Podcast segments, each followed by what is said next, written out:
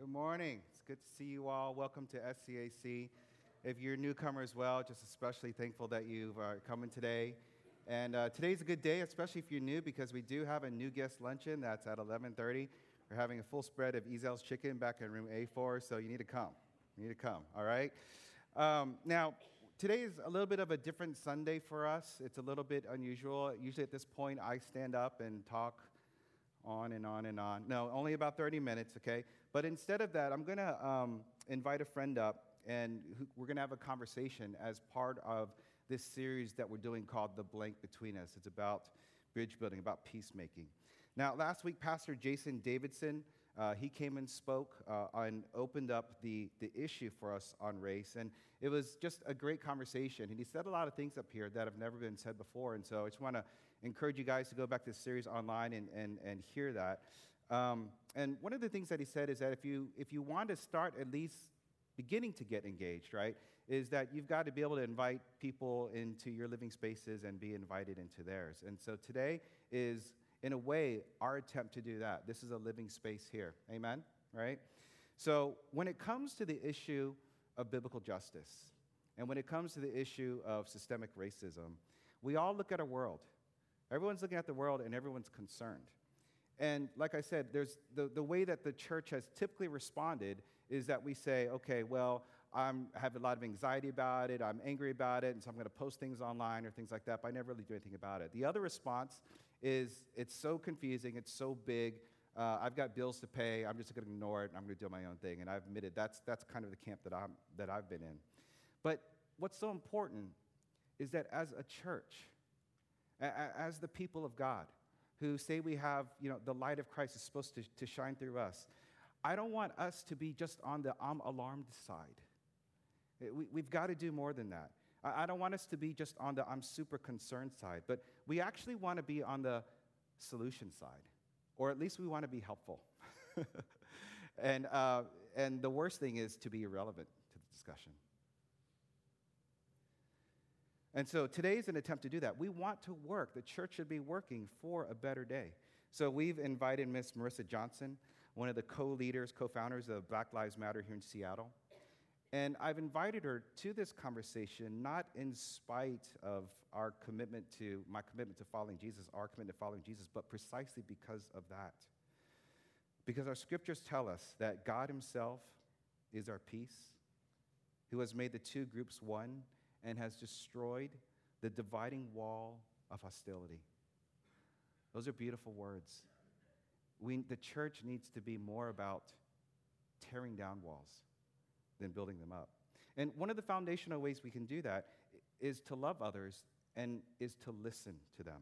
And, we, and when we listen, and in this, this is a safe space, right, church? Right? It's a safe space. Anyone's welcome here, right?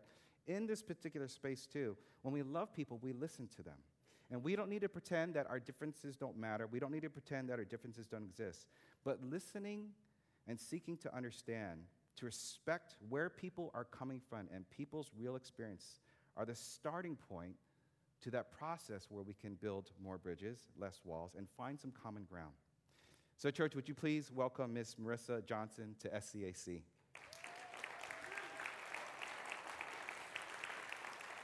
Have a seat. I'll get you a mic. Yeah. There you go. Good guys? Okay. All right. Yep, we're good. Okay, he says we're good. He's not. We're good to go. Yeah, oh yeah. Good. Hey. All right. Good morning. Thank you for having me. I'm, I feel really like welcomed and a good spirit um, in this space, which is more rare for me in churches these days. So thank you for having me. Thanks for being here so much. And uh, yeah, just uh, people have asked me, you know, what's the interview, what's the format going to be like, and um, just let everyone know we have not, I have not sent you the list of questions I'm going to ask you. I really want this to be um, conversational and to give you a lot of space too to kind of express um, a little bit more about not only the Black Lives Matter movement, but also just kind of your own, your own story as well.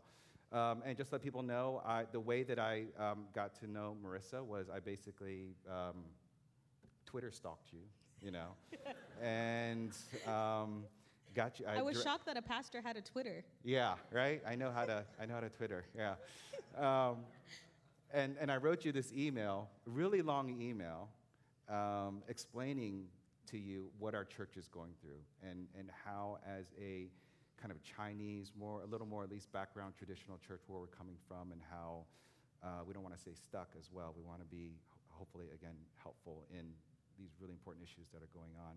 And then at the very end of my email, I put, "This is not a joke," right? Do you remember that? If yes, this is not a, this is not a prank. I know. I thought that was quite interesting. because when I was again when I was um, kind of researching you, I just saw there's so much hate. Yeah. Uh, I mean, just the most vile, racist things that you could ever imagine that, that have been said Don't look about up my you. name on Reddit. It's just garbage.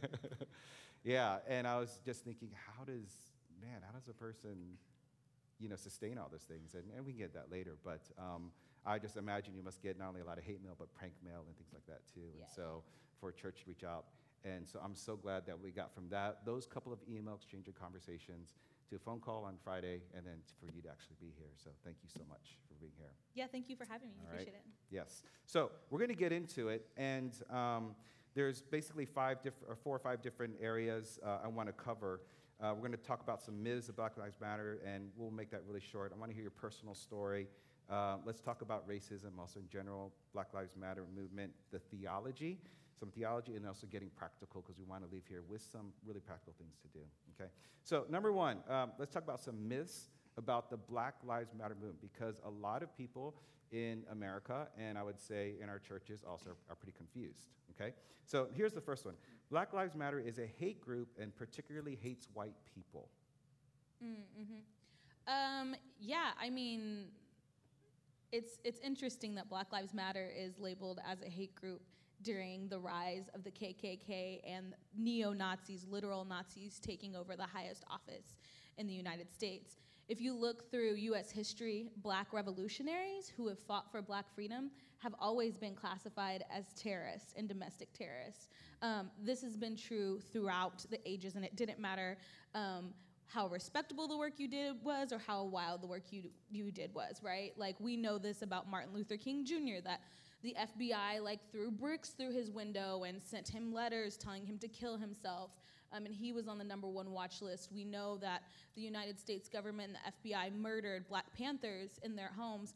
We know that we have uh, black political prisoners who are now in their 70s and 80s who are still locked up right, as political prisoners, and many of whom um, also fled to Cuba. That's where Assata Shakur uh, is right now. And so, this legacy of black liberation movements being labeled as, as hate groups and terrorist groups, it's not new. It's from the very beginning, right? Harriet Tubman was, Okay. was, was considered under this. And part of the reason that this is um, is because black people rising up in freedom is a direct threat to the foundations of America. Because the United States was built on the genocide of indigenous people and off of the labor of particularly African slaves, right? And so the very foundation of the United States was built on the subjugation of certain people. And so when those people rise up, it is a threat to the foundation of the United States because the gasoline that the United States, that gasoline that uh, the West runs on, is the fuel of the expo- uh, of the exploited, right? Okay. And so in that in that way, in that way, BLM is a direct Okay. is sort of Yeah. a threat to the state in that way. Yeah, so I just want to take it back because yeah. I think that for because again we're we're we are um, we're young in the discussion, Yes. right? You know, but what how we do want to relate it to uh, where we can is that you're saying that this statement about the Black Lives Matter movement is a con- is a reiteration, at least of what a lot of us can can understand the the, the civil rights movement of um, um, Martin Luther King Jr. that their disruptive tactics, we could say, um, again, they were labeled probably the same thing, hate groups Right. and terrorists and stuff like that. That's what you're saying. Is that correct? Yeah. There- There's a similarity. Yeah, that's why I- that's I think- that, I why think- that label is. Yeah. I think Yeah. the statement that you said basically depends on from whose perspective and what are they trying to protect, right? Mm-hmm. So the Boston Tea Party is never regarded as terrorists, right? Like those things are never terrorists. Um, certain populations, particularly white men in our country, can like openly shoot at the police. Uh, like what happened when um, I don't know if you remember the Bundy like group that was that Oh, was right, right, that yeah, was you know Portland, taking land. Okay. Yeah, yeah, yeah. And even and even before that, like those groups can openly like fire back at the police and they're never labeled as terrorists. And so I think, you know, when you think about the title of hate crime, you got to think who, from whose perspective is Mhm. that from? Sure. Um, and so people who are considered terrorists or hate crimes to the larger white America, they're liberators in our community. Um, and Mm. that's because of what, Mm. you know, what, what our values are, Okay. um, that our values are like freedom and liberation for our people. Yeah, we'll get, we'll get into that. This idea of the, the, the framing, like you said, from whose Mm. perspective, the framing, and especially the framing of oppression and what the black experience is. Okay. Now these these myths are supposed to be like really short things that we get by really quick to get into deeper stuff, you know. but you're doing really good. Okay. Okay. Well, let's go to. Uh, I'm going to skip one. Um, okay. Here's here's one. Black Lives Matter is a left-wing organization rooted in the liberal Democratic Party. So, in other words, it's the Democratic Party that have kind of sponsored and, and, and dreamed this up. And um, I don't know, your funding is coming from the national, fu- whatever. I would love funding. money from the Democratic Party, but I haven't received any checks yet. Okay, all right. okay, all right, that does it. Uh, and, and you would also probably say that um, um, Black Lives Matter is neither, is that right? It's neither Republican, it's neither for Republican nor for Democrat. I think the conversation between Republicans and Democrats is a conversation amongst white people in which black folks are only pawns. And so, um, even the idea that this is being spurred on by the Democrats or by the left, the Democrats haven't done anything to serve black people. And, you know, I've been a part with Bernie Sanders, a part of openly um, critiquing that. So, I would say, you know, where BLM is is far is to the left of Democrats, right? Because Democrats and Republicans in this country are run by mostly the same people who have mostly the same interests, who pretend to fight so that we all fall in line. Okay, so that's good, and I think that's kind of a, um, it's news. I think it'd be news for a lot of people because I think again the uh, media and, and so forth would, would portray, and especially in, in churches and discussions about Black Lives Matter for conservative group, they're going to say, yeah, it's a left wing, it's uh, some conspiracy of the Democratic Party and so forth. Um, but also, what I'm hearing you saying is that neither Republicans nor Democrats, you would say the parties, have actually helped. Yeah, no, they. I mean, there's some yeah, I think movement, but I think their not. interests are both very similarly aligned, and I think you know even when you look at city and state government across the United States, Seattle, for instance, has all the same racial disparities and issues um, that southern states and southern country, uh, southern um, cities have, Mm-hmm. and yet we have a full Democrat. Uh, you know, Baltimore, all the major cities that have had uprisings, they're run by Democrats.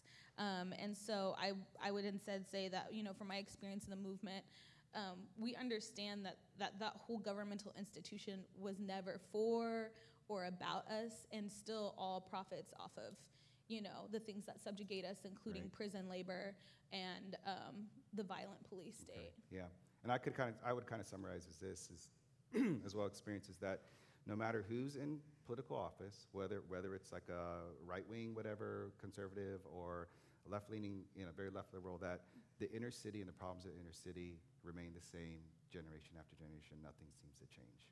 Yeah, I just think that that, I just think right wing uh, on the right, what we see is a little bit more honesty about the white supremacy. Okay. Good. All right, last one. Let's see. Uh, Black Lives Matter is a national organization with a strong top down structure, and each chapter receives its messaging from a centralized national leadership. Yeah, no, the whole BLM is very decentralized, and even I feel like even the movement itself has has progressed pa- past Black Lives Matter. That was sort of a rallying cry that um, sprung up after the Ferguson uprisings, you know, with the murder of Mike Brown, and, and there was a lot of turmoil here. Um, but no, actually, the movement, in its reality, when you're inside of it, is a, a, a, a bunch of networks of underground people doing work. And so, even probably most of the people that you've seen on TV talking about Black Lives Matter are not even the people who dictate the politics or the tactics. Everything that's done within BLM that's actually like useful and resistance is all done underground. And that's pretty true for like any revolutionary liberation um, movement ever. Um, and it's very decentralized because, like, when I talked about, you know, MLK and the Black Panthers, um, the United States government has a long and documented history of um, engaging in repression against liberation movements. So, going through specifically and planting agents and uh, trying to infiltrate groups to break them down. Like that's not even a conspiracy. That's it's just documented fact. And so, mm-hmm. if you're mm-hmm. going to have a movement that's going to resist that, you have to uh, have a good security culture about being very careful about who you let into your circle and being mindful and having tactics to resist um, government infiltration. And we've had this in BLM. Like, um, there's been lots of reports of the government like tapping our phones and infiltrating our groups and sending police agents to like come and be a part of our groups and things like that to sabotage. Um, those are all real threats that we're facing. Mm-hmm. Okay, great, thanks. Let's move on from the myths. Hope that's all cleared up for, for a lot of us. Um, Want to get to a personal story a little bit.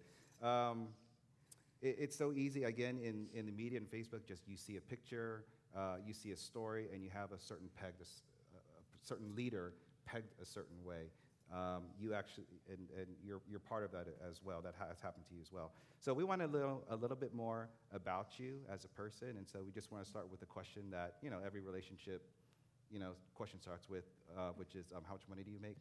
Just kidding. Um, that's, a, that's an Asian question. Okay. But uh, so we want to know, where did you grow up? Here's a real, where did you grow up? A little bit about your family life. What did your parents do? Things like that. Yeah, so I guess I'll, there's a lot there, so I'll frame it in what I think is relevant for this group. I was born in Louisiana to a white mother and a black father, um, and grew up very poor, grew up, uh, Assembly of God is the faith tradition that I grew up in, and then later when we moved up here to Washington, right before I started high school, um, my family was a part of Southern Baptist um, denomination, so I've always grown up in the church, like, always in the pews singing. Any Southern Baptist people here? Southern Baptist? A little bit? Okay. Yay. Yeah. so I went to Southern Baptist Seminary, so. Yeah, yeah. very, very similar, you know, sort of theologies and things like that. So mm. I've, I've always um, grown up in the church, and then um, I went to, yeah, I, yeah, grew up, my parents left the church for like seven years because mm. of a really bad church split.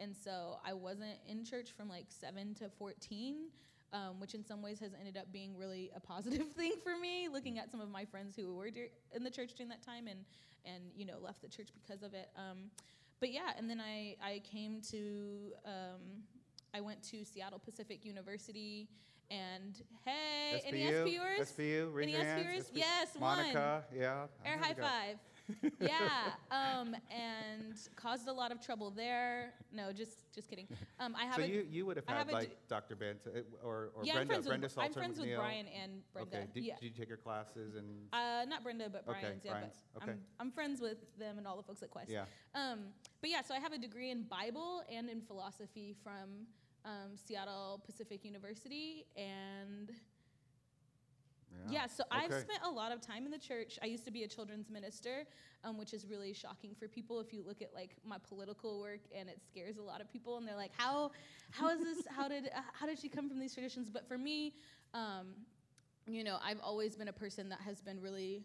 Uh, and one thing that my parents instilled in me was being yeah. driven by conviction. Um, and even though my parents have very different political beliefs but, than me, they really encouraged me to um, pursue the things that I felt like God was was pushing me towards, mm-hmm. and I feel like um, my political work versus like being being something that I do like in spite of my faith, they're like connected for me, and the only reason I do my political work is because of who I believe God is and what I believe God is most vested in and mm-hmm. has called me um, to be a part of. But that's like really confusing um, so, for yeah, people. We'll, let's get we'll, we'll, get to that. But growing up then, and in a Southern Baptist, and again, I'm from a Southern Baptist background as well.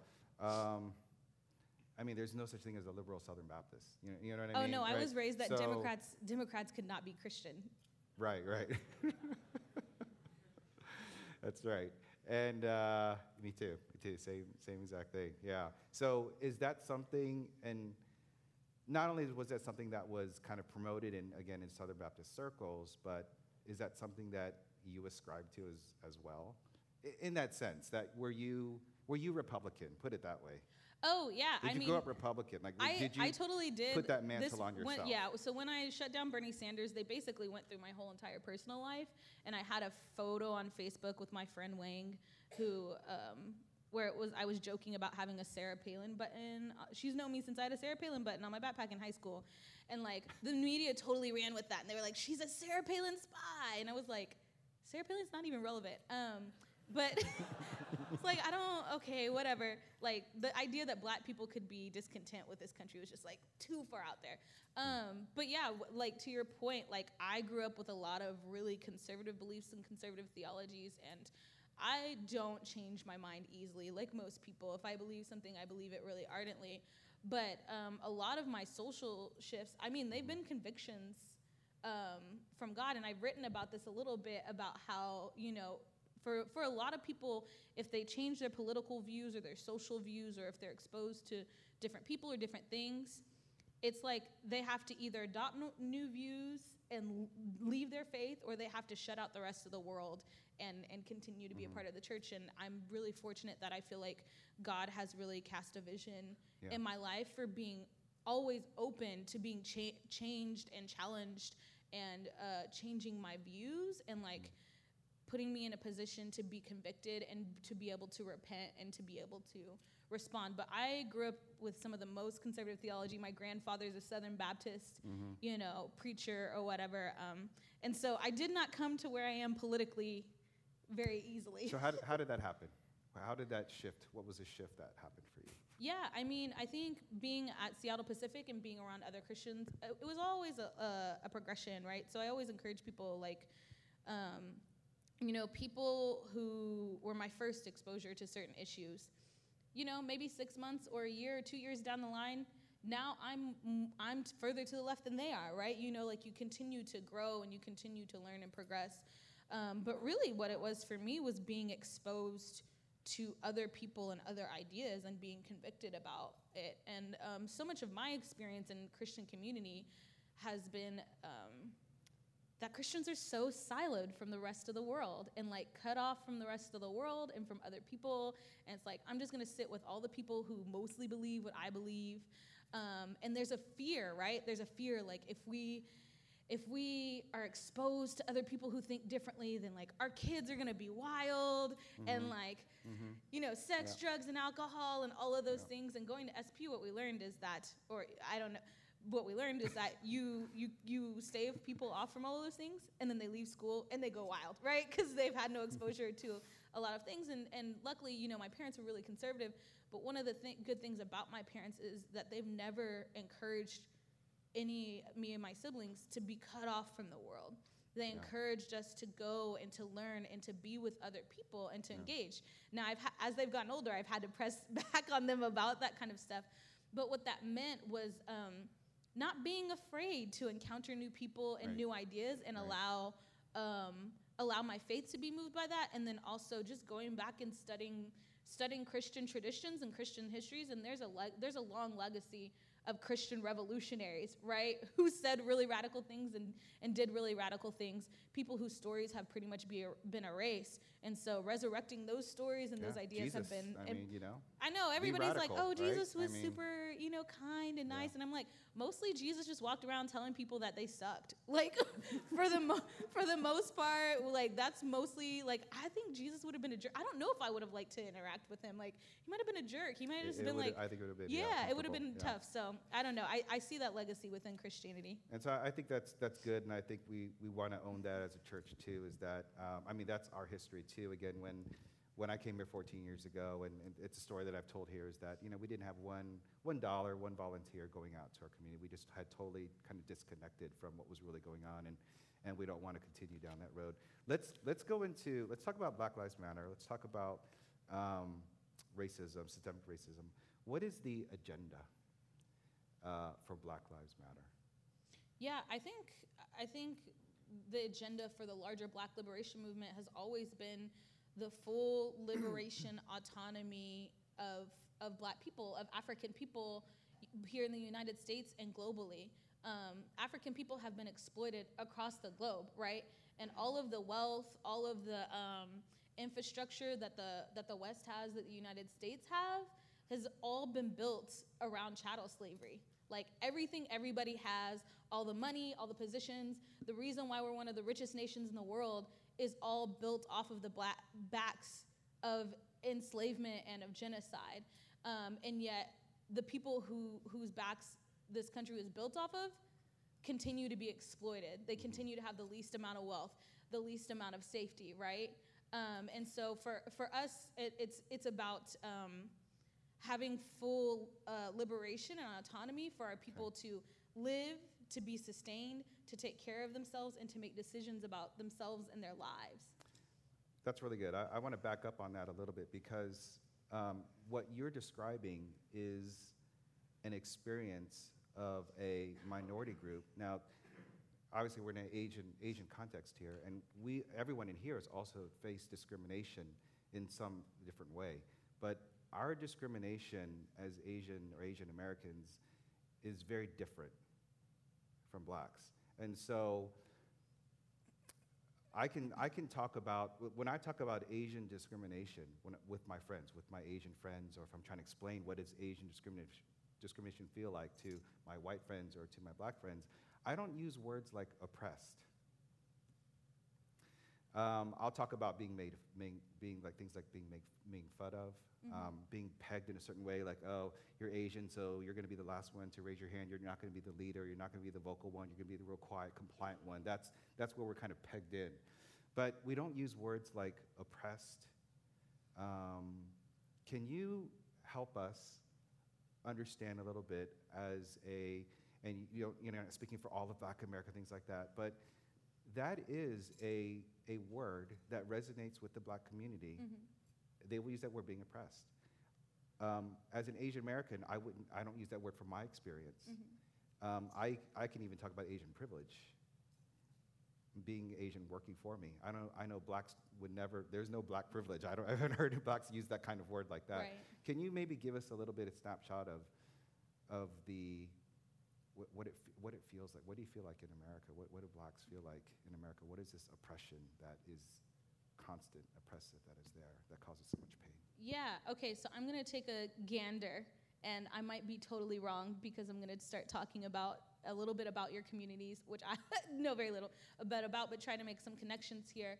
Um, the reason why we talk about oppression and why things are a little bit embroiled up um, is that black folks um, not only are not allowed to congregate as a people, but they're not allowed to build wealth and take care of themselves as a people. So imagine if your communities were able to get together but you are not able to have good jobs. You are not able to feed your kids. You were blocked out of housing consistently. The housing that you did get, you were charged like 10 times as much for. And imagine if that was true throughout the generations for all of for all of your people, right? That would put you in a very particular position. Um, and you know, we've talked about a little bit more. Um, part of the difficulty in race conversations when you're talking amongst brown folks, amongst POC, right, is not all of people us have color. people yeah. of color. Sorry, yeah. is not all of us are are regarded or treated the same way by white people, right? And so we try to talk about our experience, and yet our experience is really different. And I don't know how much discussion you guys have had about it here, but um, one of the things that we talked about was this this idea of the model minority, right? Um, this idea that part of how racism functions in the United States is that you take certain groups and you give certain groups privileges so that they know they never get with the other groups and they rise up, right? And so, um, for instance, you know, one of the difficulties that we've talked about of, of why there's less conversation, right, bet- between some Asian, Asian communities mm-hmm. and black communities is because of anti blackness that exists there, right? And specifically, anti blackness that um, I think specifically anti blackness in that um, the idea has been like, you're better than those black folks, right? Like that that's how uh, what has been propped up in a lot of um, Asian communities, yeah, and, that's, and that's yeah. you, know, okay. and that's been in my yeah. experience, and I think that that is a function of white supremacy, right? Um, is you never you never allow anybody to be fully liberated, right? But if you give them a few if you give them a few crumbs, you give them a few things in the system, they're not going to unite with everybody else. Um, to sort of rise up. And so, in, in that way, I mean, um, you know, given the model minority myth and mm-hmm. and this idea that, um, in large part, in Asian communities, a lot of people are able to sustain themselves, are able to build wealth and share wealth amongst themselves and their people. That's not the case for black people in the United States. And at every turn that black folks have tried to unite with each other and take care of each other, the United States government has dismantled it. I don't know how many of you guys know about the MOVE bombings in Philadelphia. Does anybody in here know about this? Independent black community, uh, go look it up. Independent black community was building wealth for itself um, and congregating and taking care of its people amongst itself. And the United States government went and bombed them. It's the only bombing to happen in, on United States soil against United uh, States citizens. And so there's, there's this sort of fiscal attack and economic attack that happens on black people that, that isn't the case across the board um, in terms of POC. Mm-hmm. And what's really interesting that we talked about is there seems to be this huge gulf in this division between, you know, like Asian folks and black folks. Um, and there's a lot of reasons for that. But one thing that I didn't know that I learned was you don't have to go very far back in American history to see our peoples all being regarded as the same. You know right. what I mean? If you look right. back in the early 1900s and you look at the laws in the United States, it says uh, the testimony of these people will never be legal in the United States. And it says Negro and it says Chinaman. And those and were regarded as the same things, right? But a lot of people don't know about that history right. um, or that and the, legacy. The redlining as well yes. in, in Seattle and all, all across it's the U.S. It's still written into people's deeds here in Seattle. Yeah, and it, it, includes, we're all lumped together Asians, blacks, Jews in some cases yep. as, as, well. We're all lumped together. Yeah, yeah but yeah. now but now some of those things have transitioned and particularly what has happened um, is that some people are offered if you assimilate in certain ways and if you stay within your certain bounds we'll let you live we'll let you have a good salary we'll let you do all of those things um, and honestly for for people of color um, and particular and also in the asian community there are societal benefits that come from distancing yourself from black people and blackness and when that's on the table people often uh, will choose to distance themselves uh, from blackness, even against their own interests, so that way they can have certain mm-hmm. privileges in okay. our world. That's great. And so uh, I, I just want to wanted to give you that time because um, our experiences are so different, and we're trying to bridge this whole series, and as a church, trying to bridge those differences. That we need to hear that there is a um, the African American group um, feels oppression, and it's it's constant um, it's it's painful. It's killing people. Yeah. Right. And and we just need to say that. We and just, I would also yeah. add that certain people have been erased from this conversation. So there there are. Um, there are black Asians, right, mm-hmm. that exist sure. in the yeah. world in the United States, and, and a lot of times I'm friends with them, and a lot of times their experience, um, there are black people part of basically every ethnic group, right? Like there, there are um, Af- uh, Afro Latinos, and there are you know black Asian people and there are black uh, black indigenous people and all those but those folks tend to be erased right? Like the black people of any community tend to be like hidden and erased and don't get space to okay. speak. So I just wanted to acknowledge that those that these communities are not as distant as we like think. There are people who inhabit well thanks for building a bridge to us. That's great. That's great. Um, so uh, black liberation what's another agenda for black lives matter? Another one Black, no, that's it. That's the only one. That's the big one. That's, that's the, the, only main, one. That's, okay. that's that's the only one. Now the consequence of that is because of how race was created in the United States. Black liberation de facto means something negative happens to whiteness, right? Because whiteness and white the the all of the powers that white people have, the wealth, um, the resources that white people have because they're built on the black on the backs of black people white folks got to lose something and maybe other people too in order for black folks to have right? There you you it has to come from from somewhere. And so that's a lot of the reason why people feel like black liberation is an attack on whiteness mm-hmm. is because in a way it is. Because what whiteness is and what whiteness has been created to be in the united states is is uh, a demarker that these people have power to collect resources, to hoard resources, to exploit, mm-hmm. and to commit violence against other people. So, are you talking about the potential for like reparations and things like that? Is that what you're saying? Um, I, I guess I guess more what I'm what I'm highlighting is like I don't know if you guys have heard this, but people will say, you know, pro-black doesn't mean anti-white. Have you guys ever heard that phrase? That's not true. Um, because because of because of because if you look at how race was created in this country, right? whiteness was created to mean not black, right? Like these are all the people who get privileges, and we label the people as black, they're always gonna be a permanent underclass. And so you can't hold on to those two things and somehow have equality, right? Like if you if you if you over hundreds of years you're always stealing from me, you make sure I'm really poor, you're taking all my money. When we turn around and you say, "Okay, we're going to have I say I want liberation. I want to be able to take care of myself. I want to be free." And you say, "Cool, but I'm not giving you any money." right? Is that is that liberation? No. In order for me to be liberated and to be free, you're going to have to lose something, Mm-hmm. right? Um, and that's Well, if I was trying to be a, a person of justice, Yes. then I would want to figure out equity in some way, Right. at least, right? And if I'm trying to be a person who's truly wanting to be liberated for me and my family, I might pursue the, what you have and what you owe me Mm. by any means necessary. Okay. Okay.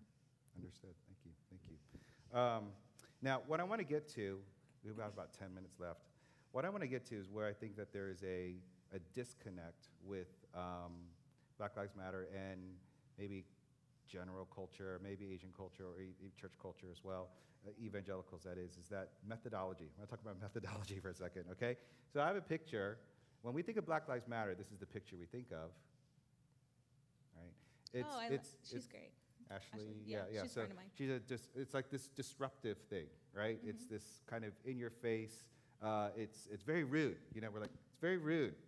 Um, you wouldn't do Super anything rude. like that, right? I'm you the you would never do anything like that, right? I'm literally the okay, rudest. so next slide we have a, we have your picture. Okay. Hey. so that's that happened. Was that two years ago or? A Three- year and a half. year- Man, Bernie looks so year and a half? sad. Aw. He'll be all right. He's rich.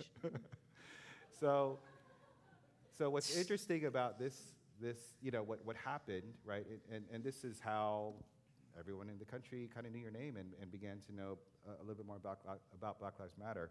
Um, it's, it's the disruptiveness which causes a, a disconnect because after this happened, yes, there was a huge um, conversation, right? Um, but it wasn't about the issues. the conversation was about the rudeness, you know, well, and, it, it, and it morphed. The first few days, it was all about the rudeness. Mhm, And then mhm. it's interesting if you look up the, the media coverage about a week out, then people are like, actually, they actually accomplished a lot of stuff. And then two weeks out, they're like, okay, here's why what they did was really important. You know, Mm-hmm. It was kind of interesting for me to see that in the And so a couple things I, I do want to, uh, and, and there's going to be different views here about like, yeah, was that rude or was that proper, things like that. And, It was and I- rude. and I think that, um, it was awesome. and as I think that we, we continue to understand the framing of it, then we would understand why as Right. well. There, there's a reason. But I just want to highlight a couple things that you had said during the uh, disruption here. You had talked about $210 million uh, to imprison black children, that Mhm. this, you know, mass incarceration, okay, that was an issue you raised. Uh, that the Seattle Public Dis- Police Department is under a federal consent decree, meaning that they've been, it's been stated as fact that they don't know how to police black communities, basically. That, Okay. that they engage in um, excessive force and racial discrimination, both of those things. Okay, yeah, so that's time. been, that's like public record, like that's, that's where they are, Yeah. yes. Uh, The Seattle Public Schools suspends black students six times higher Mhm. uh, than their counterparts. Yeah, and Yeah. one thing one thing that's really important about that too in Seattle school districts, and also there's truancy laws in Washington State. So so getting in trouble at school for students means being put into prisons for a lot of students. They go through juvenile court and things like that. So School to prison yeah, school to prison yeah, pipeline. So it's not just you know, oh, you get in trouble at school. Well, you get in trouble at school, you might be in child prison, and if you're in child prison, you, chances are statistically that you're going to be in prison for the rest of your life. Okay. And then also you talked about uh, gentrification of the Central District, Mhm. right? Um, And then you had one moment uh, at the very end, uh, well, I don't know it's very end, but you had one moment when you describing these things, and you're almost in tears uh, because you, you had to scream over the crowd to say that your life mattered, and you almost, it's like you were breaking down there. Can you just, in that moment right there, can you just explain a little bit emotionally what you were, what you were feeling? Um, yeah, I mean, I think I think what's it's funny because people, like you said, with the rudeness and everything, people sort of people sort of ignore black folks, ignore black folks' oppression, ignore all of those things, are like cool with the status quo, and then act really surprised when black people rise up and are angry um, even though all other roads have been blocked off, right? Like, no one pursues rudeness or protest or things that could get you killed. That's not the first reaction, right? People come to those tactics and come to those spaces after all other doors have been closed for them because the things that we're experiencing are literally life or death for ourselves and for our children. And so in that moment, what I was feeling the weight of was, you know, there was a crowd that was screaming at us. They were throwing things at us. They were throwing trash. They were yelling for the police to come and tase us, which is like ironic, right? Given what we just said about the police department. Um, but the two things that I was feeling in that moment was one, just utter just dismay, right? The fact that I even had to get up, right? And I had to scream and beg for these people to recognize our lives, recognize the value of our lives mm-hmm. and how like jacked up that was. And then the second thing was I really felt the power of my ancestors, honestly, because um, like I said, we come from a long legacy of black people have always been resisting and fighting in this country and globally. Um, and so for me in that moment, I felt like I was feeling a lot, uh, just feeling like a lot of just um, the blessing and the spirit of mm. my ancestors who have been in this fight, who have done the same things mm-hmm. that I'm doing right now mm-hmm. for years and for generations, and that we're like carrying on their mantle. Right. And and so you said that in that moment that that you you you felt yeah that moment where you felt like you had to scream and shout that your life mattered. And I think that might be a good again helping us understand that that's how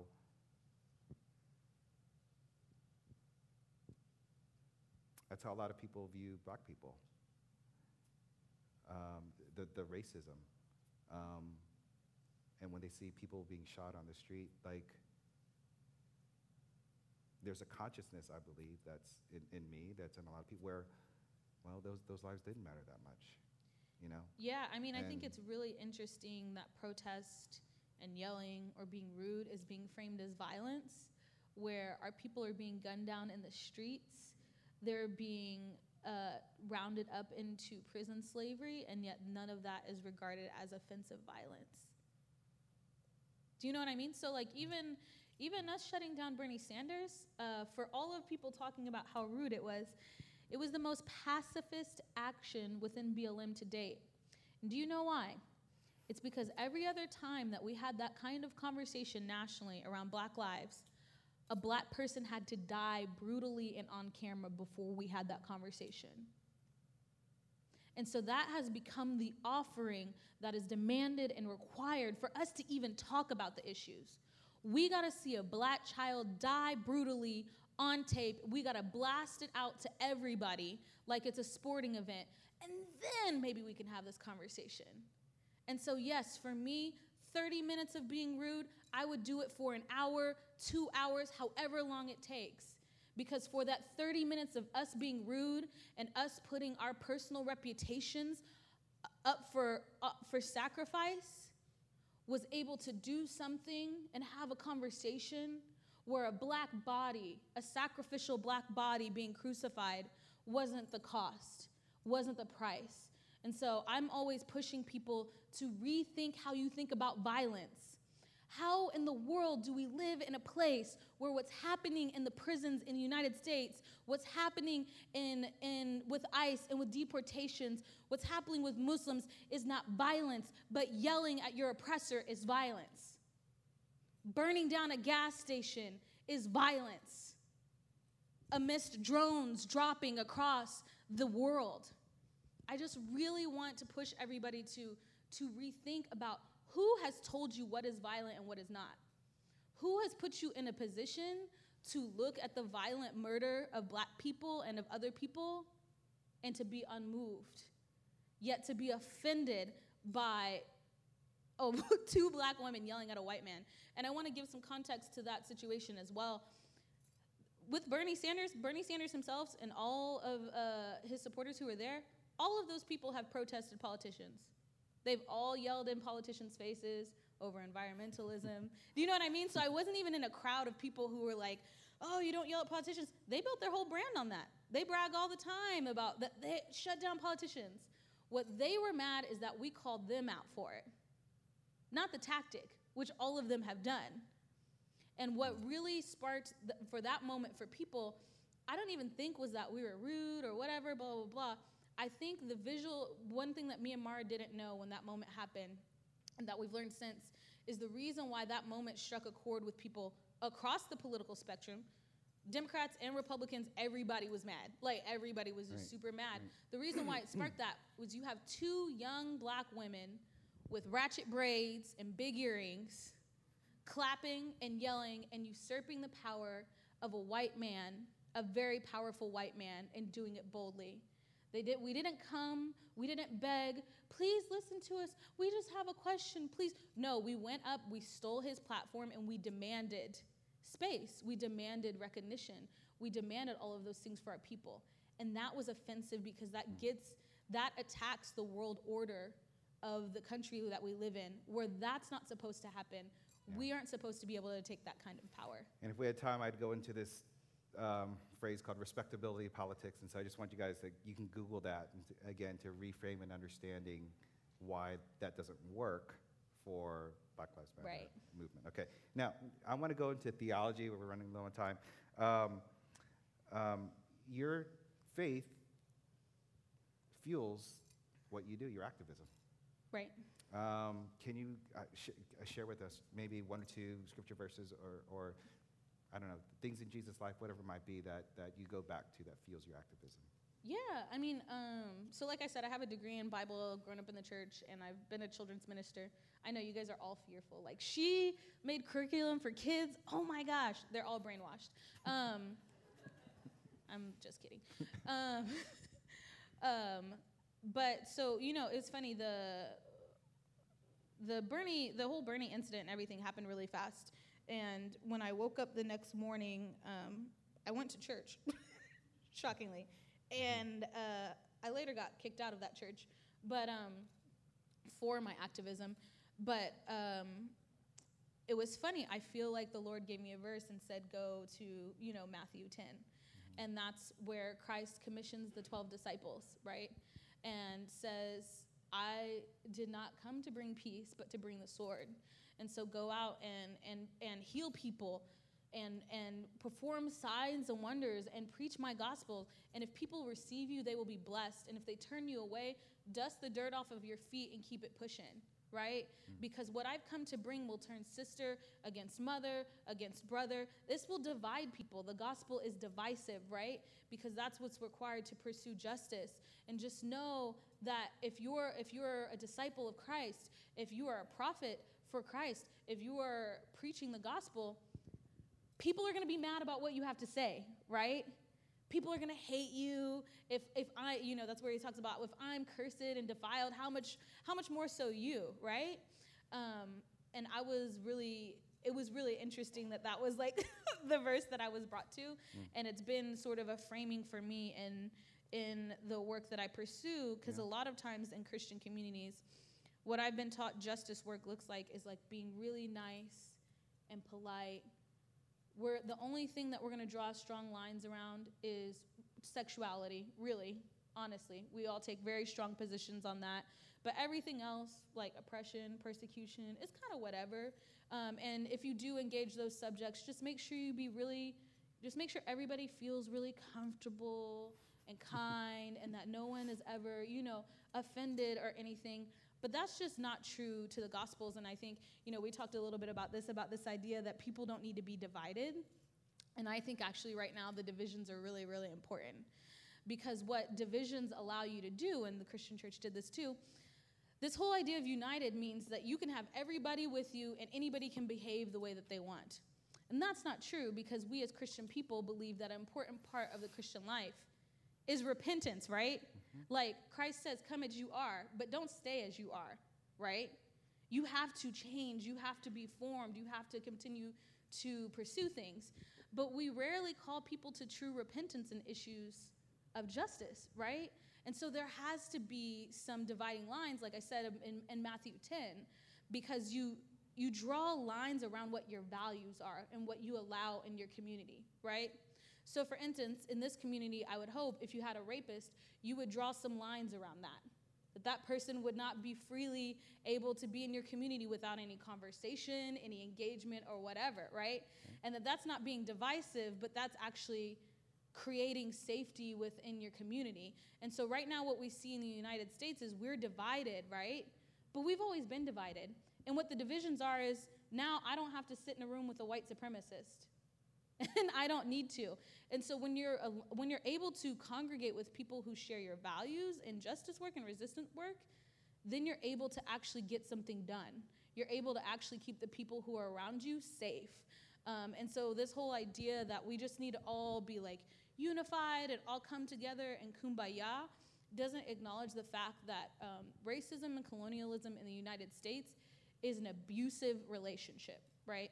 So if you have a couple that's in an, an abusive dynamic and uh, you tell them, oh, you guys just need to hug it out more, right? Like that's not that's not really responding to what they need. Maybe they need space at that time or or something like that to be able to come together. And so I think I think the divisions the divisions are important because we need to clarify what we believe in and what we're willing to stand for. And I see very few Christians willing to do that on issues that aren't sex or homosexuality. Okay, that's good. And I think that where we're trying to go in this series is that there, there's room for conversation first, right? And, and, and there's a point of trying to, at least for me, trying to find the, the areas of common ground and harmony. But I, I do agree that there's some points where people who don't want to peacemake just don't want to peacemake. And then from there, it's, it's, a, it's another tough, tough discussion of where you go next. But I need, I need to move us on. I need to move us on. Um, getting practical, and we're like a minute over time. Can you just give us like where, where can a church like us, where can people like us who, who want to make a difference in this, in fighting oppression, in uh, against um, uh, and, you know ending systemic racism? What what can we do? Yeah, I think really, I think practically, um, this is like a great start. Like actually connecting with people who are on the ground in the movement connecting particularly with people who aren't Christians is really, really important, um, I think. And like Jesus, thinking about who Jesus spent, you know, his life and I'm his. so glad you're Christian, by the way, because this, you know, yes. it helps. It helps this discussion. yes, yeah, yes, no. Um, but what I, you know, if we're looking at who Jesus spent time with, it's very different than who Christians spend time with. Most Christians that I'm friends with, they only talk to other Christians who go to similar churches that they do, um, and it limits your perspective. And so I think um, having conversations with people that you normally wouldn't um, is okay. really useful and really like you said listening to people and willing to engage and then i think the last uh, practical thing and by the way i run a business now called safety pin box which is a subscription box for white people who want to be fi- allies in the fight for black liberation and we give them tasks every month and tell okay. them tangible things to Good. do um, and we also use the money from their subscription fees to support black women activists and give them um, financial gifts and everything like that but I think one of the important things in any um, in any context of injustice or oppression, find out who's most affected, ask them what they need, then do it. It's good, really clear. Really clear. people think that it's really, really hard, but that's because people want to go create their own things yeah. without, you know, talking to people yeah. or engaging. Now the difficulty is that when somebody tells you what they need, they may say some things you don't want to hear. And that's where the rub comes, and you have to decide how far am I willing to go to engage this? Am I only willing to do things that make me comfortable? Am I only willing to do things that keep me where I'm at? Because if that's if you want to remain comfortable and and unmoved, then this probably isn't the work for you. Okay. Guys, can we show our appreciation for Marissa this morning? Oh no no, keep it on, keep it on, and um, stand up. And let's all stand to stand together, church? She's going to close us out with doxology. Oh, I don't. Do, oh, oh, yeah, that's right. I'm doing mm-hmm, Okay. Mm-hmm. This feels so much more intense than talking. Go ahead. Go ahead. Praise God from, from whom all blessings flow.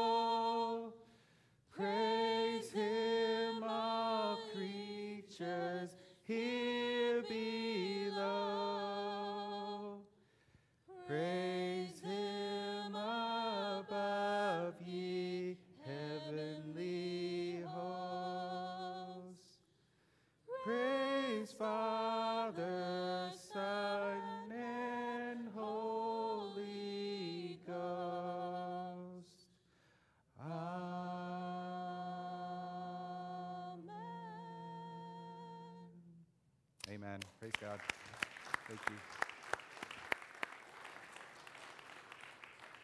Amen, church. Have a wonderful week.